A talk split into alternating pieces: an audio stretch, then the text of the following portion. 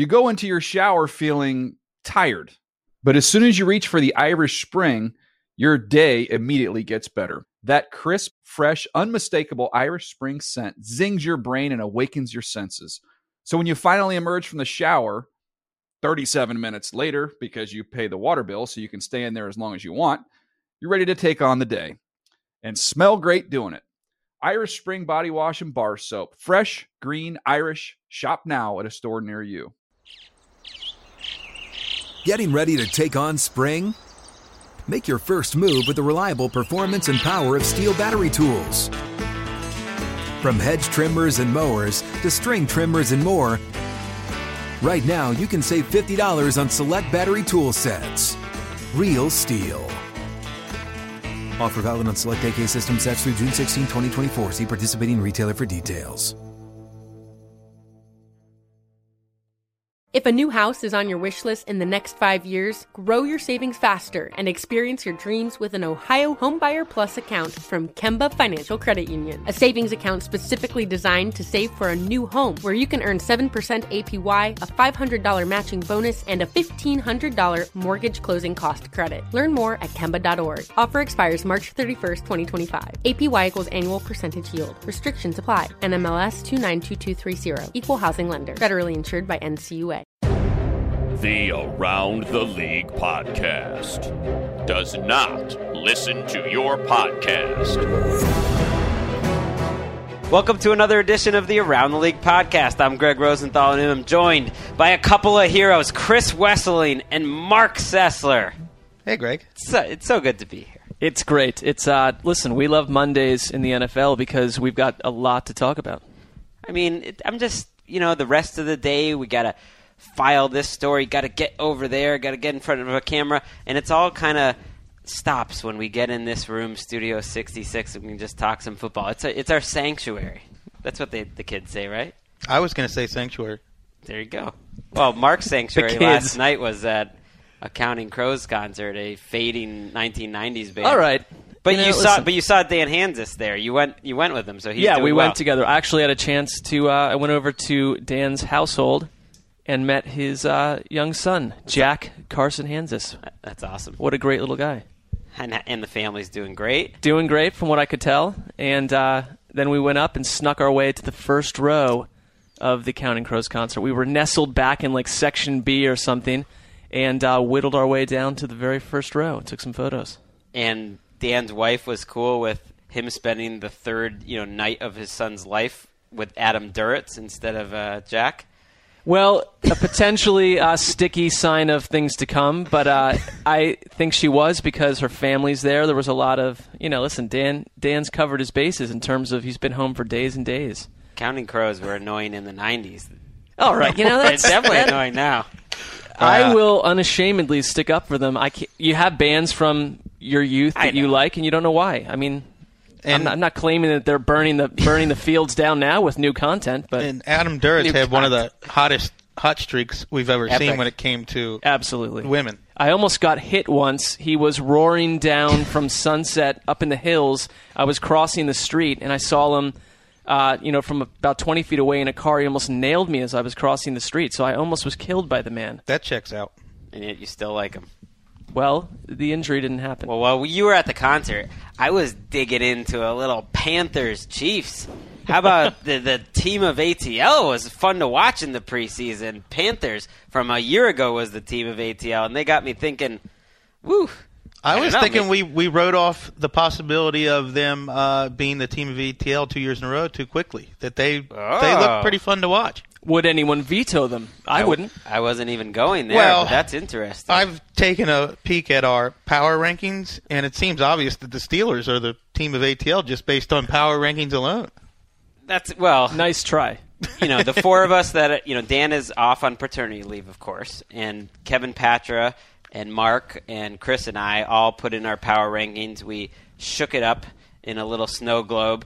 It spit out some numbers overnight, and we now have a power rankings that we're going to include in all our season preview content. Our AFC West preview is up on Monday, and you can check that out on NFL.com slash ATL, and we'll roll out uh, the rest of the AFC this week. Mark's doing the AFC North on Tuesday. And yeah, the Steelers uh, they got a lot of love when we when we roll that out. They're in the top six teams overall. That was surprising to me. Meanwhile, uh, the Chiefs got no love. 19th. It, I put them out in the AFC West deep into third. But we really like the Chargers, too. We don't just see them making it back to the playoffs. We have them as a legit top 10 NFL type of team.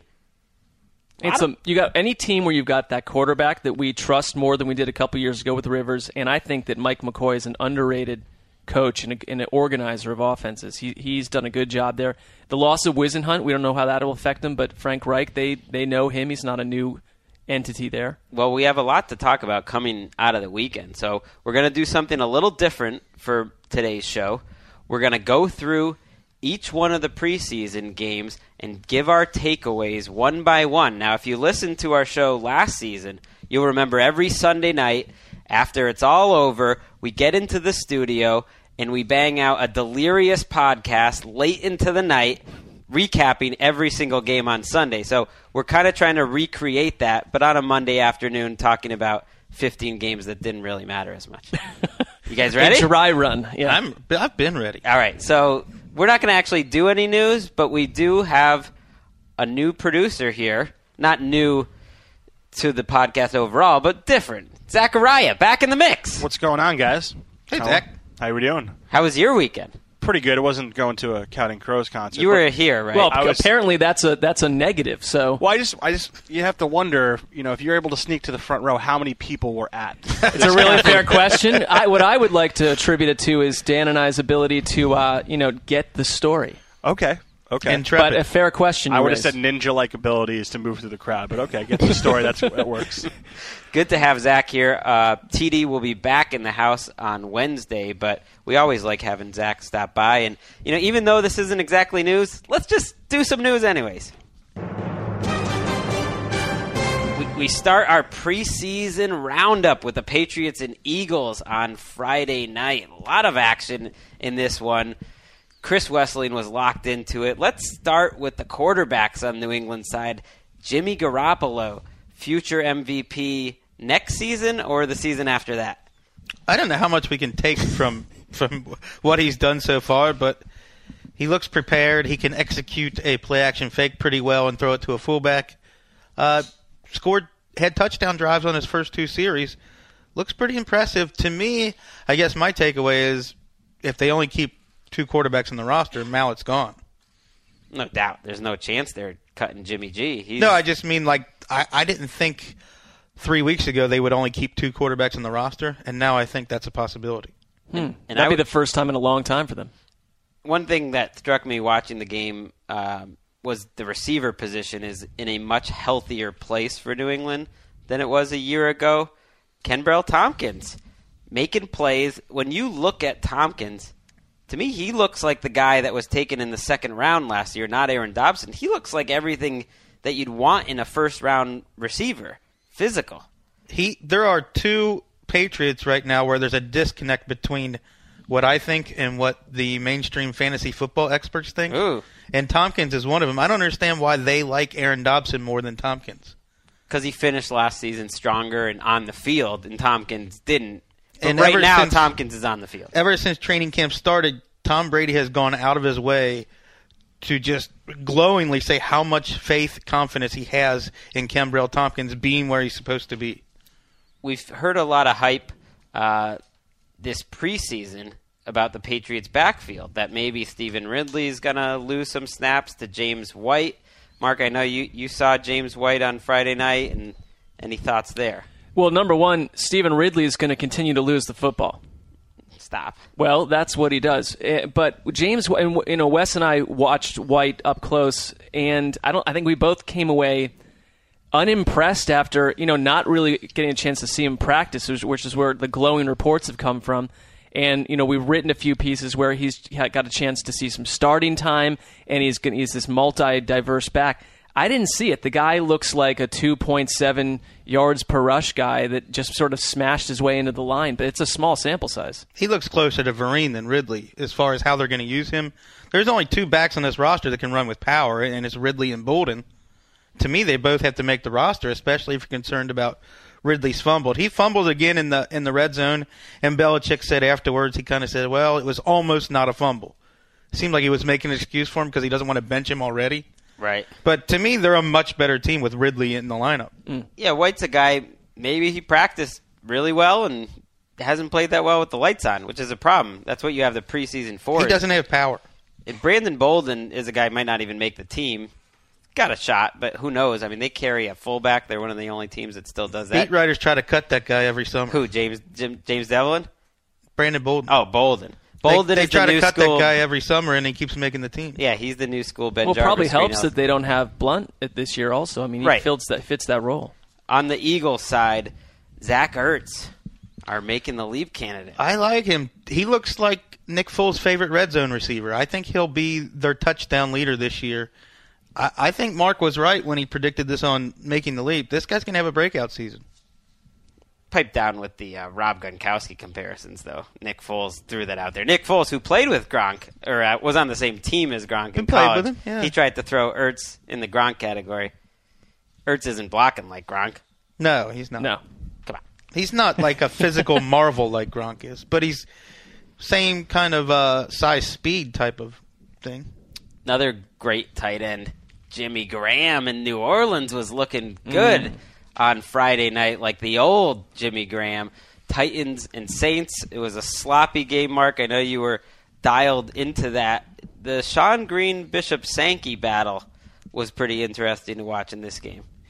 Yeah, I, I, I, don't know why we get all caught up in who's going to start in some of these competitions because it looks like they're both going to work. I mean, Sankey to me is not necessarily. I know that Greg, you were very hot on Sankey. I'm not sure he's going to finish the year as the guy we're talking about among all rookie running backs, but he'll he's going to get playing time for sure. Well, he's not going to start the year as the guy we thought because right now Shonn Greene's ahead of him pretty clearly. Yeah, well, Greene got hurt in that game, but it sounds like he's fine. He practiced again today Sankey's had fumbling problems too. in practice and in games. and in the game. Yep. So this is an issue. I we made the comparison last week that I think this is going to be like BenJarvus, Green Ellis, and Gio Bernard. But right now, they seem to be a lot more comfortable with the BenJarvus, Green Ellis than the Gio- Giovanni Bernard in this backfield. One guy that stuck out stood out late in this game was Zach Mettenberger. Mm. Now, I think that he's a project at quarterback in a lot of ways, but 20 for 25, 269 yards and two touchdowns, also had a bad interception. But the guy can throw. He has got a strong arm. I know everyone talks about his windup and stuff, but you know Locker looked good too, and I think they the, Locker actually looked better than he's looked in a while in that offense. I thought Mettenberger's turnovers were a, a direct result of his long throwing motion. He's going to have to change that. So what, what would you compare it to? Uh, I don't know if any. He doesn't throw like anyone else. It's like a javelin or a or a shot put. Is he like that ref throwing that flag? He flag? just in that brings it really far back behind his head. He did gun a great back shoulder throw to uh, our boy Justin Hunter. What a night in New Orleans for making the leap candidates. Yep. Kenny Vaccaro all over the field, forcing a couple fumbles. One was overturned, at, you know, upon review, making a big sack. And Hunter was even better. He had the big long touchdown. We know Justin Hunter's fast, but it was two other catches that really impressed me. In the red zone, made a tough catch for a touchdown, and then that back shoulder throw. If he's making those catches, Let's calm down on the fantasy hype for this giddy guy. up. He's still third on the depth chart at wide receiver. The one long touchdown happened because the best thing that can happen to a wide receiver happened. The d- d- defensive back fell down. Well, Mettenberger hit him in stride and he ran. You know, there's a lot of uh, wide receivers that don't score in that play because they don't have the Jets. Every wide receiver in the league scores on that play. No, that's Yeah. not true. There was nobody around. Nobody in the picture. Not everyone makes the catch he made from Locker, though. I thought No, he, he no, did a I thought nice that job play on was that on that, play was more impressive than the long touchdown. I heard some excitement over Jake Locker. It was tough to tell, but he did remind me a little bit of the Chargers offense early on, just with these first reads, short passes, kind of, you know, kill death by a thousand cuts, all these little short passes. I think that's what they're going to do with Locker. And I think one guy, Dexter McCluster, to me looked a lot like what the, we saw Mm. them do with uh, Danny Woodhead in San Diego last preseason, where you started to get a sense that he was going to be a, a threat in the passing game. I think they're going to try to use him that way. I have to admit, the uh, Sankey bandwagon, if it's not too late, You went off? eject. I think you should be allowed to do that in the preseason. uh, I'm not saying him as a player in his career and even the season. But as a fantasy pick, he's getting taken in the fifth or sixth round. Dexter McCluster's ahead of him on, on the depth chart right now. And I know it's not all about the depth chart right now. He'll pass McCluster, but there's not a lot to get excited about. Too much Yeah, I agree. hype. All right, let's move Greg's on. getting off that wagon. Talk about the Saints for a minute. oh, well, come on, go. Well, I thought like Mark, you saw the game. Kenny Vaccaro served notice that it was like his Luke Kuechly game from last summer. This guy's going to be an All Pro. well, and I Greg, did, ma- he I did just it, mention yeah. that if you were listening a couple of minutes ago. But the way this guy, he separated the ball from the ball handler twice in this game. The, the first one I thought actually was a fumble, and they ruled it something else. Like it, he he is interesting. He's going to be a force. Did that twice and knocked Charlie Whitehurst out of the game. And their fifth round safety, Vinnie Sunseri, was everywhere in this game. They stole him in the fifth round. See, you can listen to a lot of podcasts out there, and they're going to talk about. They're not going to get Vinnie Sunseri into the podcast. That's why you listen. Jimmy Graham, you mentioned this too. Hanzus is at home right now. At home right now, writing down a note. Sunseri. You know what I'm saying? He's writing a note saying transition to the next game. Jimmy Graham, I finally found another media person who will talk about the fact that he wasn't healthy for most of last year. Mm. Ross Tucker said that he had talked to Graham. In addition to the plantar fascia, he had elbow and knee injuries last year. There were some games he suited up, he was only 70%. He looked healthy and dominant, and this guy is an MVP candidate when he's on the field. yeah. he did look awesome. And watching that game with Luke McCown looking very good. My boy Ryan Griffin, 2019 NFL MVP out of Tulane. He and Garoppolo are going to be battling for the MVP every year. They're going to be the Manning and Brady of the next decade. Uh, looking very good too. It just got me thinking: Is there anything Sean Payton can't do? I mean, you got to give him a lot of the credit here that he's managed to take a guy in Robert Meacham, for instance, that was essentially out of the league, and now Robert Meacham is starting for one of the best offenses in football. Maybe he's not going to be a great player, but he'll find a way to use it. One reason that Wes and I have tabbed the Saints as our number one team, where you have them buried somewhere else. Uh, I did have them seventh in my power poll, I believe. That is disturbing. Why? How could there be six teams better than the Saints? The, the Saints seventh is very high. Newsflash. So you're That's You're, not saying high to- you're you're playing in the divisional round if you're the seventh best team in the league. They So- clearly has one, have one of the top three rosters in the NFL. you're asking what can Sean Payton not do? It's apparently not finish in the top six teams in the league, according to you. I think I think I think he cannot expect his defense to be as good this year. Even though on paper it's better, uh, I just don't think they're going to be that great. And look at the teams I ranked ahead of him: the Packers, not exactly slouches; the Seahawks, the Broncos, the Patriots. I mean, these are all great Who's teams. the other team? Well, I, I got I- you on those four. All right, other I don't want to get to those. Yeah. uh, I had the Cardinals and the Steelers as What? the next step. Interesting. Above the Saints? Yeah. That is absolutely ridiculous. Well, it's a prediction, and hey, You got to uh, take some risks. You know, you got. I like that you are uh, higher on Carson Palmer than you are on Drew Brees. I It- think that's a good idea. hey, this this isn't a ranking of how safe we can play it going into the season. It's a prediction, and I don't know if you've seen the NFL, Chris Wesseling, but sometimes teams that aren't expected to do as well before the season, they end up doing pretty Just well. one thing to mention that uh, you know, and Dan is out, and Dan often in our in our newsroom is a good mixture that can settle some of the tensions in our pot cube farm that we have down there. But I have been sitting next to Wesseling and Greg all morning long, a lot of heat. You two have been at each other like an old married couple. Well, It I- happens. we both understand each other well, so we're we feel free to talk. What I think is you've been on the West Coast too long. I've noticed this with you and Dan, and and you think anytime Wes and I have you know a difference of opinion, which we enjoy discussing, you guys, oh my God, they're they're at each other's Well, throats. That's that's how people by talk. the way- that's how people talk on the East Coast. You've been here too long. We are working in a professional environment downstairs, and your ornery interactions uh, are disruptive. we're never we're never upset at each other. Well, that's not how it looks like to the rest of the room necessarily. Yes, it's Greg and I who are disruptive to the newsroom. All right, fair. Um, another thing we're upset about the Oakland Raiders. Mark, I'm just going to tee you up on this one because I don't think I'm alone. This is not. I'm not on an island with this opinion. And I, you know, a lot of times Raiders fans they've got their issue with Wesseling. Uh, I'm not quite sure why because you know I think Wesseling's been dead on when he's talked about the Oakland's off season and what they've done. This is a team that's making it hard on its fan base. You go out, and I understand they got Matt Schaub before they knew they'd get a quarterback they wanted in the draft. But you went out and you got someone in Derek Carr who, here's the thing there is nothing that Matt Schaub does better than any other quarterback on that roster right now. That's my opinion. I don't know why they insist. They mm. talked about him. Wesley has something to say on this too. My thing is this: if you're the Oakland Raiders and if you're Dennis Allen, who, whose job is already on, he's already on the hot seat. If any coach is, you don't have time to toy around with a month and a half of Matt Schaub. We know who he is. All right, we know where he's at in his career at this point. I put Derek Carr in now, develop him, let him play. You're going to get more out of him than you will out of Matt Schaub. If Derek Carr's not ready, go to Matt McGloin because he's a better quarterback right now than Agreed. Matt Schaub. Agreed. And I, I don't want to throw Matt Schaub under the bus because he's got no help from his offensive line. His receivers aren't catching passes. But to me, it's abundantly obvious when you watch him, he cannot power the ball outside the numbers. He cannot throw the ball down the seam. It's the exact same issues he's had since Thanksgiving of two years ago.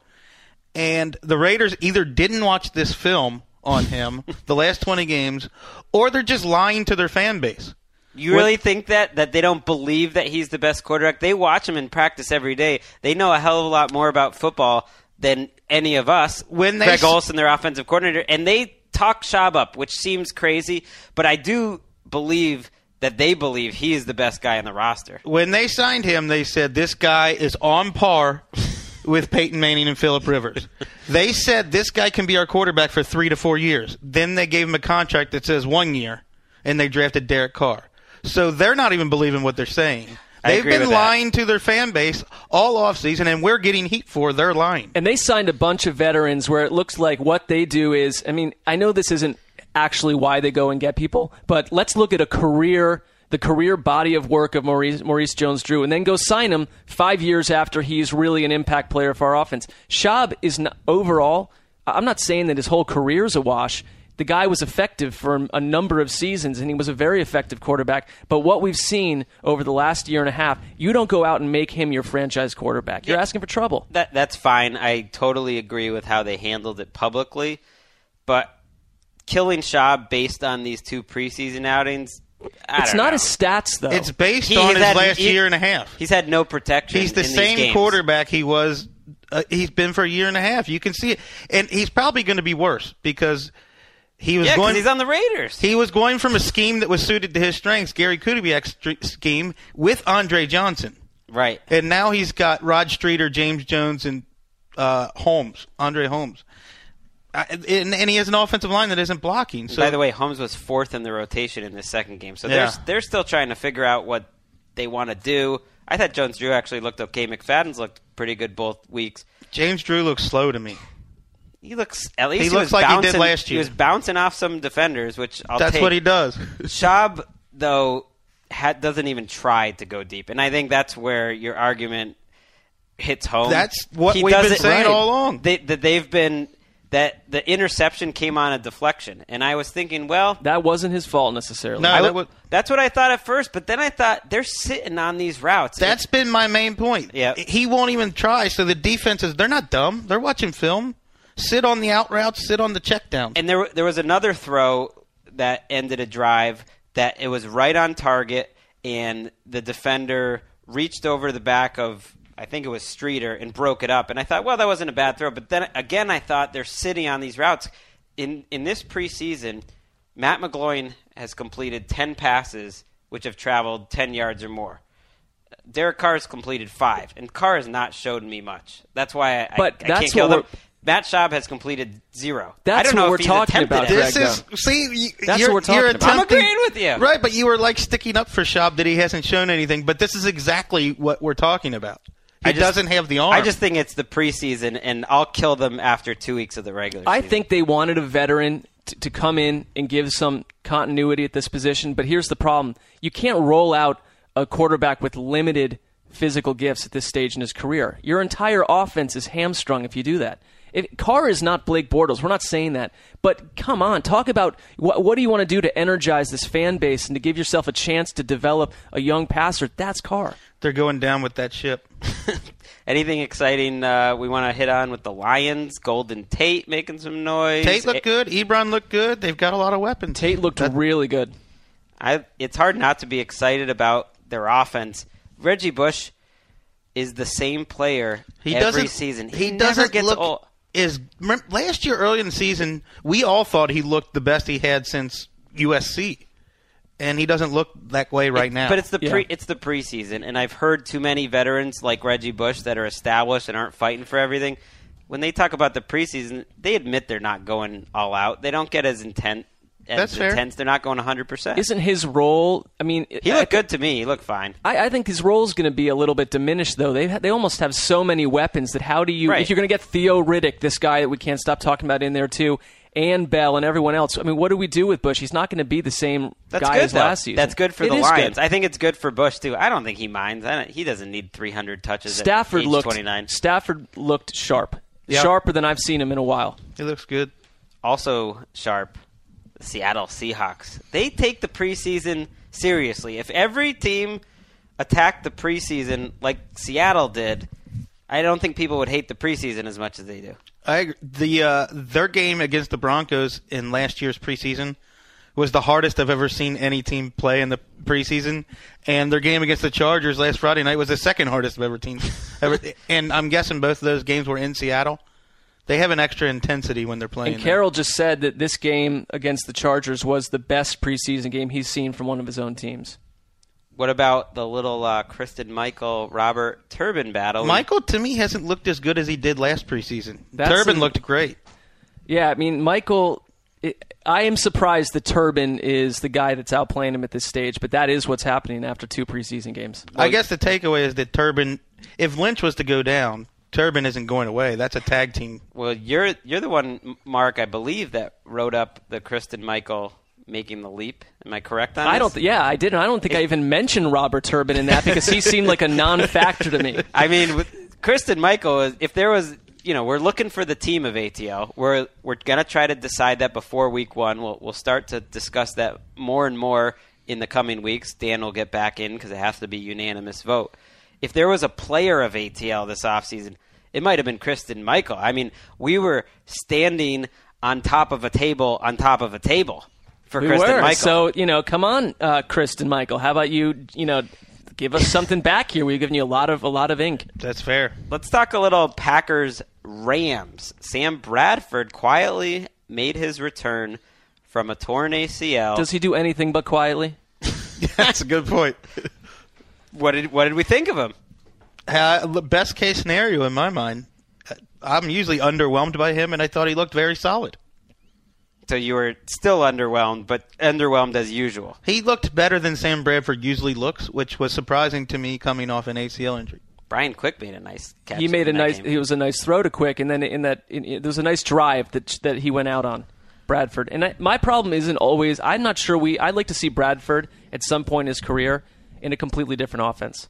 I this I, I don't want to harp on this over and over every couple months, but this Schottenheimer Brian Schottenheimer offense is the issue. It Well, is a tough watch. Yeah, let's see it in the in the season. Man, this offense has a lot of moving pieces right now, and so I think it's fair to expect them to start out slowly. You have a quarterback coming off a torn ACL. You're trying to start Brian Quick and Kenny Britt all of a sudden.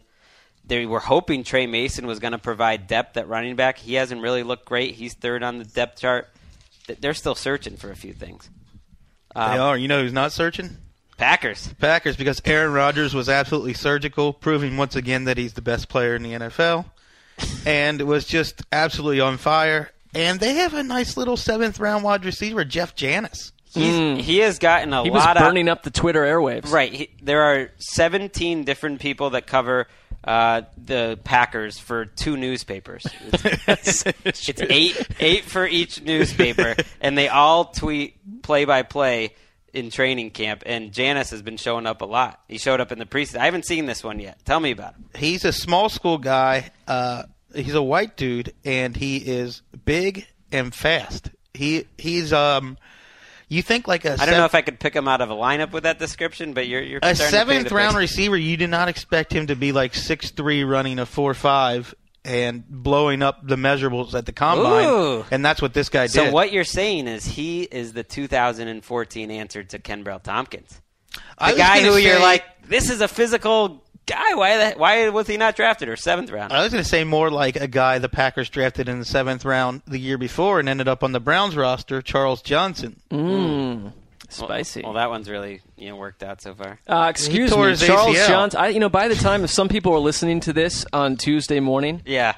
Charles Johnson plays tonight against the Redskins. You might see something special. right. What happens in this game? Uh, what does Charles Johnson do in this match? well, listen, last game he, it, I, he's still No, what is he going to do Yeah, on let's Monday hear night? specifics. Four catches, fifty-one yards. Touchdown? That's not too exciting. It's a preseason game. He's going to play like fifteen snaps. Yeah, but this is you've you've set a level of expectations. I expected something more specific, like Well- like That was pretty specific. It was underwhelming. I would have thought you would have said like six catches, eighty three yards, and he reads a haiku, you know, to Michele Tafoya right before half. Gives DeAngelo Hall a wedgie.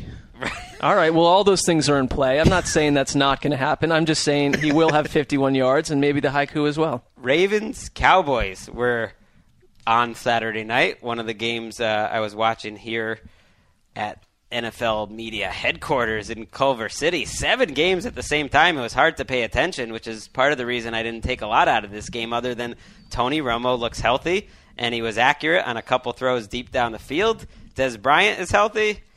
Hooray! I think Dez Bryant um, has separated from the pack and is the clear number two behind Calvin Johnson. Well, he looked amazing.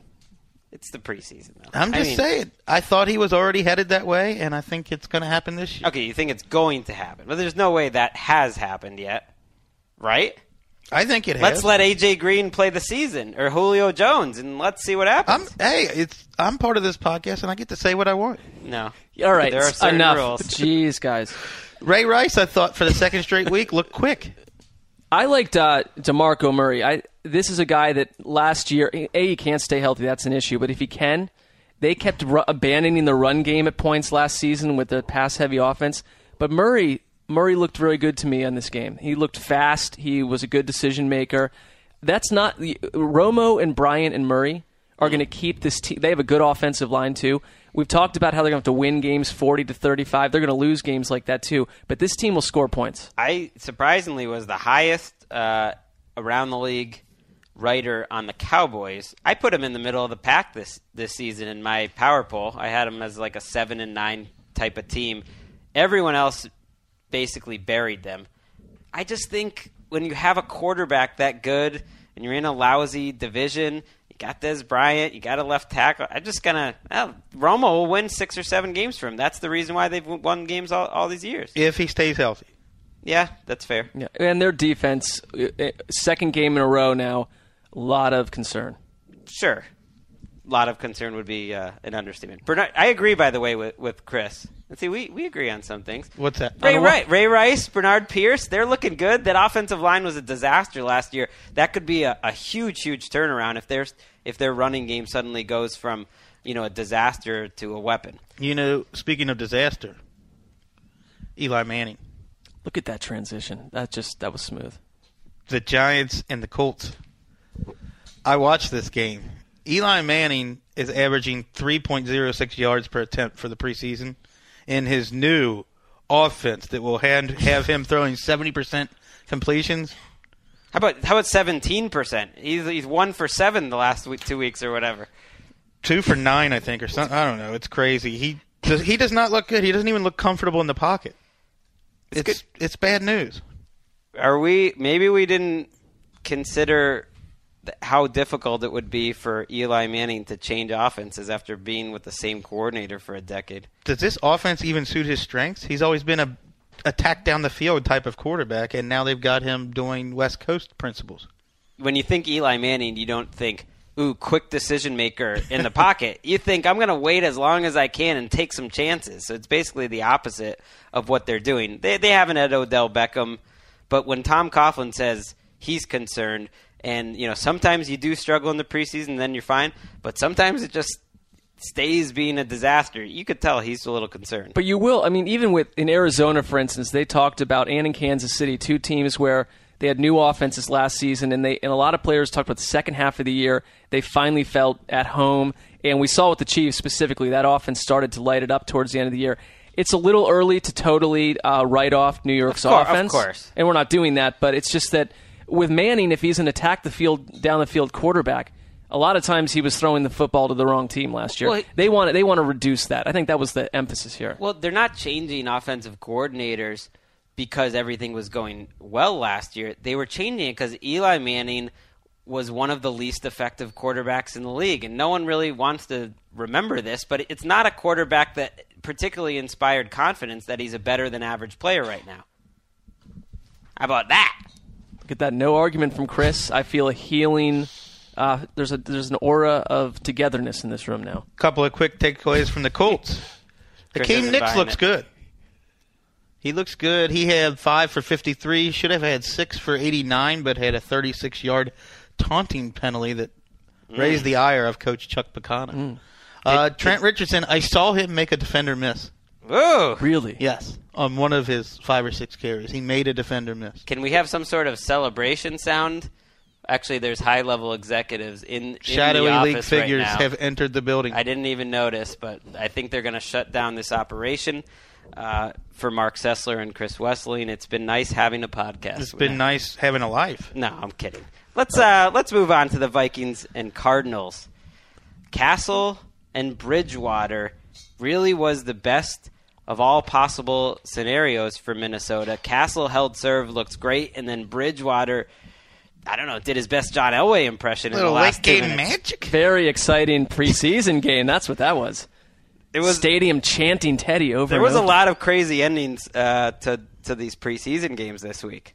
Bridgewater being the best one.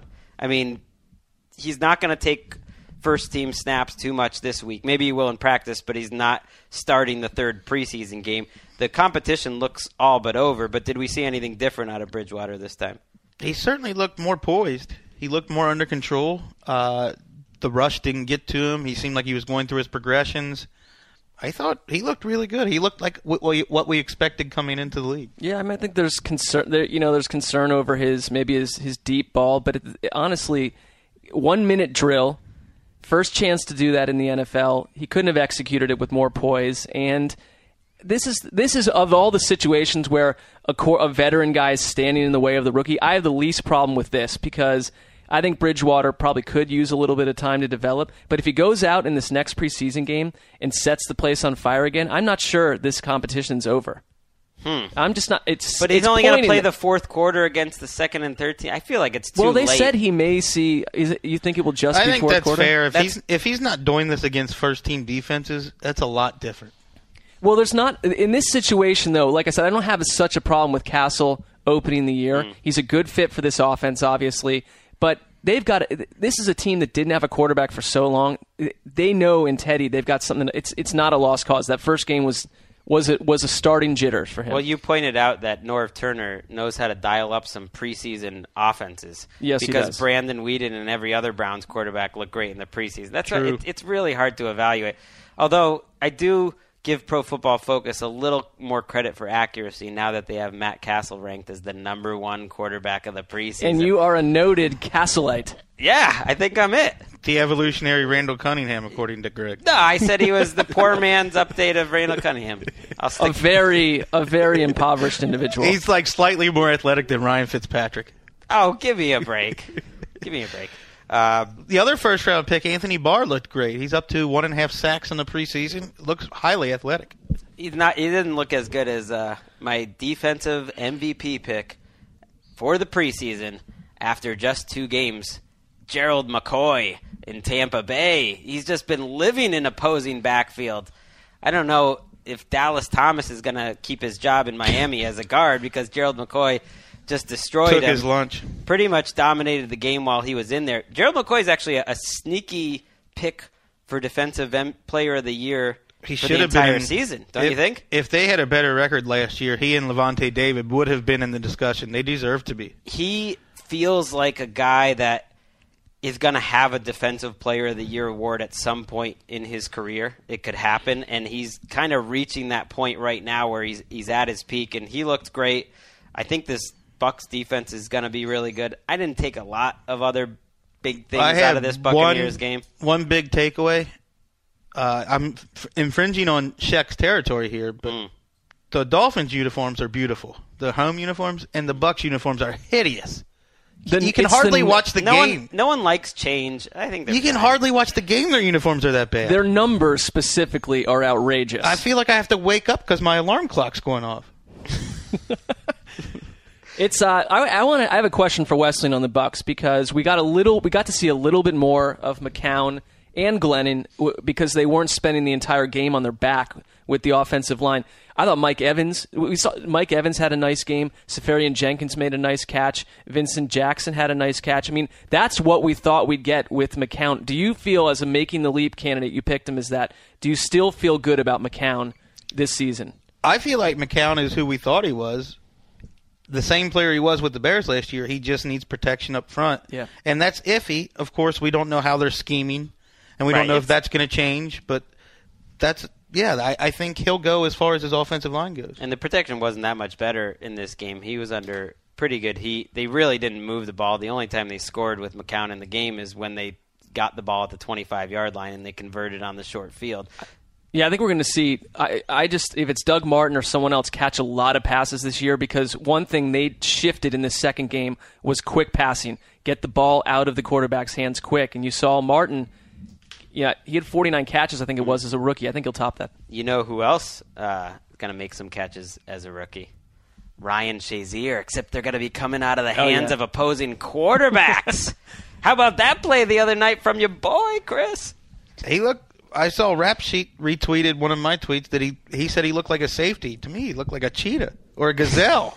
the guy can move. Like I didn't, when's the last time a linebacker moved like that? When it was in practice, a couple back during OTAs, when Shazier made a similar interception like that, where they started to talk about him being used in a Troy Polamalu fashion because he does have that safety, that that athletic prowess. It's not just a linebacker's type body. The guy can the guy can move around. One of the Steelers beat writers tweeted uh, or, or opened his blog post by saying it was the best uh, introduction by a Steelers player that he had seen in 22 years of covering the team. Wow. And compared his performance to Forest Whitaker's character in uh, the legendary scene from Fast Times at Ridgemont High, where he just wrecks the opposing offense all by himself. I have no idea what you're talking about. I You've have- never I- seen Fast I Times have at seen Ridgemont the High? film. I have seen No. the film. Yeah. no, Charles I was- Jefferson? I was, born in 1979. Too late. Oh, it's, a, it's a classic. EJ Manuel also struggled in that game, and I think really the best thing I could say about EJ Manuel, or maybe the most telling thing I could say about EJ Manuel, is that Patrick Crawley, our friend down in the newsroom, uh, who's a big Bills fan, says he woke up during the weekend thinking about how much would it cost to trade for Mark Sanchez for the Bills. Well, Oh, no. you don't have a first round pick to trade to anyone because you gave that to the Cleveland Browns. Look, we we kill the Raiders for their approach to the offseason. The Bills deserve a little bit of guff here too. They they said at the combine that they're going to look at all alternatives for the Right. quarterbacks. They could look into acquiring several more. And they decided that Thaddeus Lewis was a good backup plan. He plan. might not for- even make the he- team, they're Right. saying. Right. This was your backup plan, and Jeff Tuel, who doesn't have an NFL arm, is maybe going to be your second. If EJ Manuel's not the answer, you're in trouble. You know, you know who doesn't need a backup plan? Marvin Lewis, because he's got the hundred million dollar red rifle Andy Dalton throwing passes down the field in the preseason. Some of us call him the $36 million Red Rifle. Well, you know, and I think Dalton's one guy that I, the the narrative uh, narrative on him feels cooked. Like no matter what he does, it's like, oh, but it's Andy Dalton. He, he really, really did look. Some of his best football came out in the last couple games. Like he's, It's he's the preseason. It He's, is. he's Again, Unitas in the preseason and Gabbert in the postseason. Again, that's right. But if we're going to talk about the games Right. at all, we might as well acknowledge That's that fair. Dalton has looked sharp. Has been quick with his decisions. I, you know, there, there's that group of quarterbacks, and there's about eight or ten of them that every one of these preseason games they're coming out with six for six, 101 yards and a touchdown. Mm. In this preseason, he's been in that group. Andy Dalton may be a candidate for preseason MVP if he has a big third week. Well, and because all the they, you know, we are going to give out these Coveted, awards. coveted award That the first time anyone's ever done it. We're going to make history, give it out on the podcast. We're going to have a post. So send your candidates in to, uh, to our Twitter it's account. it's a de- it's a death knell considering that Weeden would have, would have won that last year. the Clowney Shazier Calvin Pryor race for Defensive Rookie Yeah. of the Year is going to be sterling. Well, I I loved Rex Ryan after the game. First of all, he made the joke that I just referred to, which is that Andy Dalton, you know, looked like a hundred million dollar quarterback against against us. Every time he plays the Jets, he lights them up. And then I also love they asked him about the cornerbacks on the team, and Rex basically just refused to answer it and just started talking about Calvin Pryor and said and ba- and then called out the reporters that said, "Looks like we got that one right, huh?" Basically, just wanted to change the discussion from all the terrible cornerbacks. Rex is hilarious. He said Calvin Pryor knocked two dudes out. One guy he hit in the knee. That's great. Um, another guy, unfortunately, uh, went down to a big knee injury this weekend. Was Falcons left tackle Sam Baker ruptured patella tendon out for the season. They announced on Monday Jake Matthews is going to move over to the left side. Does this worry you when it comes to the Falcons' offense? I think it could actually help their offensive line. Come on. I'm not kidding. Jake Matthews, Sam Baker was a below average left tackle, and they stuck with him because of their financial investment in him. They they doubled up though. They took him in the first round, and people don't realize they gave him a big time contract before he was a free agent Right. when he was coming off his one really good season. Jake Matthews was billed as a left tackle coming out, and to me, should be an upgrade immediately on Baker, who was one of the wor- one of the worst left tackles in football when he was healthy last Well, year. you also though you have to suddenly you've got Lamar Houston in there, Lamar Holmes. Lamar Holmes in there on the right side. That's that's not a player of much aplomb. I mean, there's issues well, he was there. drafted in the third round, and his first chance to start was last year. Most people assume third round picks will get better in their second season, so we can't write him off yet. Here- and, and Sam Baker wasn't Joe Thomas. I mean, Right, yeah. but they basically made line play their priority this offseason, and they just lost their starting left tackle. That was the biggest injury of the offseason. Knock on, I mean, of the uh, week. Knock on wood again, it was a relatively light week for serious injuries, which I, I love to see. That means the other shoe will drop. No, it's not. Uh, Another Falcon who uh, I saw in this game, Devonta Freeman. I'm more impressed by him than Bishop Sankey, and he was drafted a couple rounds later. Why aren't the Falcons coaching staff more impressed though? They, I don't they know. I don't play watch Hard with- Knocks. They, they, he seems like a very likable guy. He's a great Hard Knocks character. Put him in with the starters. Let's see a little. He looks really good as a runner and a receiver. I, I think he lined up out wide a couple of times in that game. You you were getting really excited about your boy Alfred Blue in this game. I like Alfred Blue. I mean, he had a small body of work, but he had a couple runs in a row where he ran with power. He looked a little bit like a better version of. Uh, he looked like Ben Tate when Tate was healthy. I was going to say he reminds me a little bit of Arian Foster. The Yeah, way he moves looks and like his a- size. Mhm. He looks like an. It sounds like a cliche, but he looks like an NFL running back. And this does. is a Yeah, he kind of a random guy that has really good size but great movement. He looked like a power running back. He was. I mean, you were getting crazy about the red zone carries. I, I yeah, like, well, I like this Alfred. Blue. You know that team went out and they dumped two running backs last week and brought in some other journeymen, but I think he's going to play a role in this offense. I can confirm, Mark. I know this is going to hurt you, but Tom Savage exists, and he Mm-hmm. was in the game as the second string quarterback for the Texans. He might as well not exist. yeah, this yeah the box score was attempted- suggested a phantom He like attempted individual. five passes, completed four of them for eight yards. Oh my gosh! Well, we we're gonna have to. That's one point. He's in the Eli Manning One zone. point six per pass, 1.6, and that gets us to the new Gabbert zone. Which is under two. The the Gabbert zone for new listeners has always been a yards per attempt between five and six. Really, anything under six, that's Gabbert. He's the worst quarterback statistically of the last uh, 20 years. He's got a 5.6 yards per attempt average. In the preseason, though, he's under two. Blaine Gabbert. What is he at? I, I think. Well, he he moved it up to two. He had 2.9 in his second game. Eight Oh, for he four. was one one point eight in his first game. Right, so he might be a little over. But yeah, the new Gabbert zone, Savage is joining him under three. That is why, come week one, Colin Kaepernick's backup will be Christian Ponder. Ooh, interesting. Ooh, I like that prediction. I, I kind of like that too. and that brings us to our last game of the weekend: Panthers and Chiefs. They played on Sunday night. Cam Newton's return from ankle surgery. Differing views in the newsroom about you know whether Newton's ankle looked okay. Wes, I know you didn't think he was moving very well. I thought he was dragging his foot around, uh, hesitant to do anything on that ankle. Really, I, I thought he didn't want to let it go and start scrambling, but that's because it's the preseason. I don't think he would have done that last year either. He, he knows he needs to practice in the pocket. He, he's not going to be running all over the place in the preseason. we should have a better idea after the next game. But to me, it looked like it could be an early season issue because Cam Newton, without his scrambling ability, is not a very good quarterback. he missed throws early. They only had one yard in their first three drives, and there were some comments. Wow, Cam Newton not not looking good, and it That's what he always does. exactly. It, sometimes it's just like we have one narrative for a guy, and it's like, okay, Cam Newton is now good because he's coming off a good season, and I've always been a huge Cam Newton fan. But even at his best, he is as streaky as any quarterback in the league. All of last season, he would have entire quarters or even halves where he couldn't hit anything. And then just like that, he'd turn it around. He was very good on third downs, and he'd be on fire for an entire half. And that's kind of who Cam Newton is. I was uh, three feet away from a sweating Adam Duritz, so I didn't see a second of this. But what about I, all of us are lower on the Chiefs, a little bit down on the Chiefs in general. What about their offense? Like, what's what's going on with uh, with Alex Smith? Well, their offensive line, who they lost three starters, looks like a disaster. Alex Smith, I thought, played very well delivering throws under pressure. Uh, but Eric Fisher was tossed around. He was embarrassed. And I, when did the Chiefs start getting really worried about Eric Fisher? Because this is the number one overall pick in last year's draft. And I know it wasn't a good draft, but he wasn't just struggling like a rookie last year. He was arguably the worst starter in the entire league. Football Outsiders has a stat blown blocks, and he led the league in blown blocks per snap.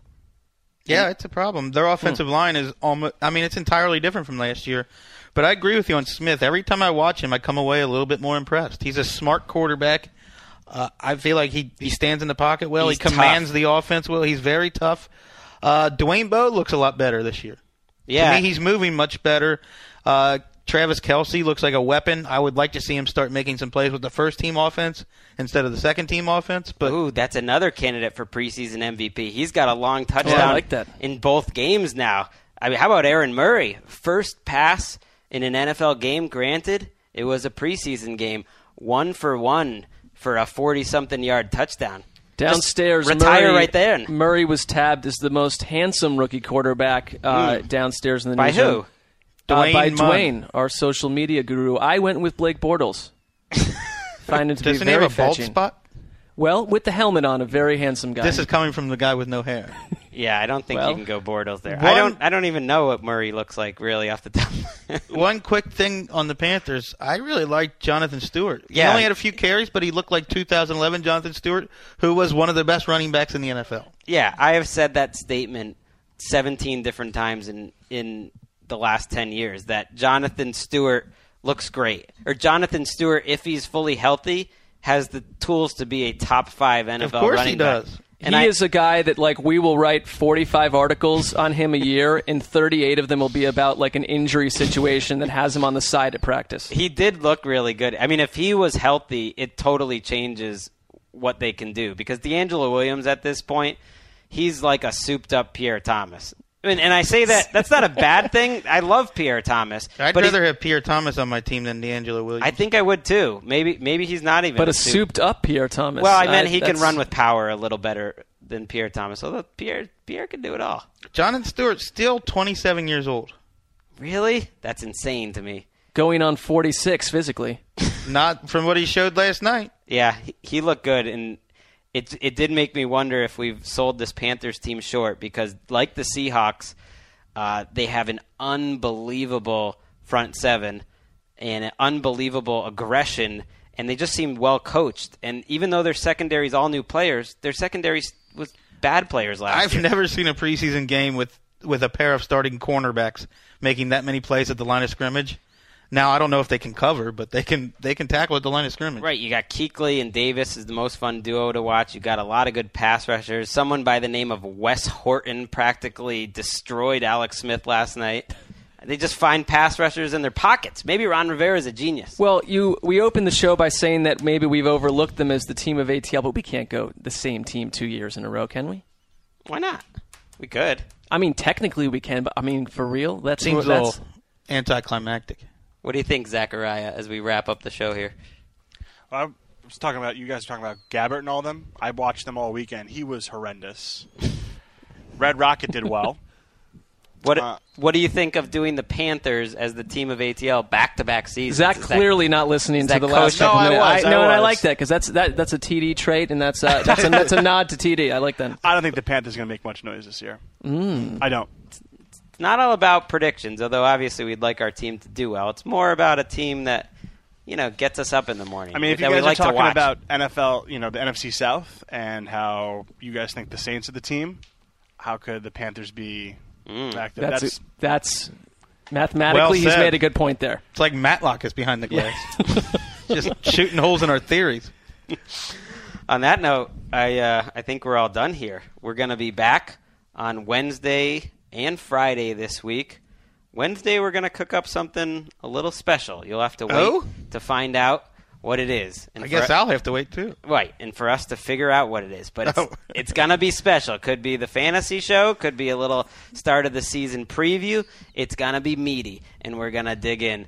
Uh, that's all I got for you today. for Marc Sessler, Chris Wesseling, and Zach Behind the Glass, I'm Greg Rosenthal. We'll see you Wednesday.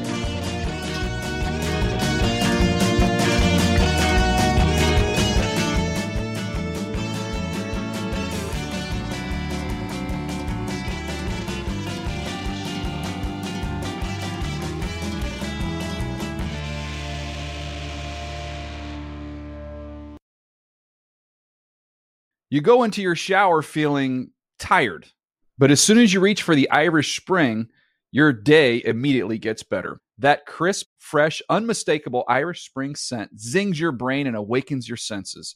So when you finally emerge from the shower, 37 minutes later, because you pay the water bill so you can stay in there as long as you want, you're ready to take on the day and smell great doing it.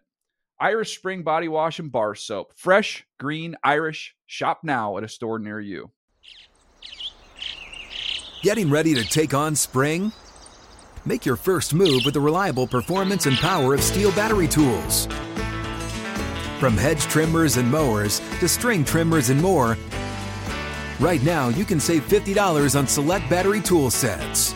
Real STIHL. Offer valid on select AK system sets through June 16, 2024. See participating retailer for details.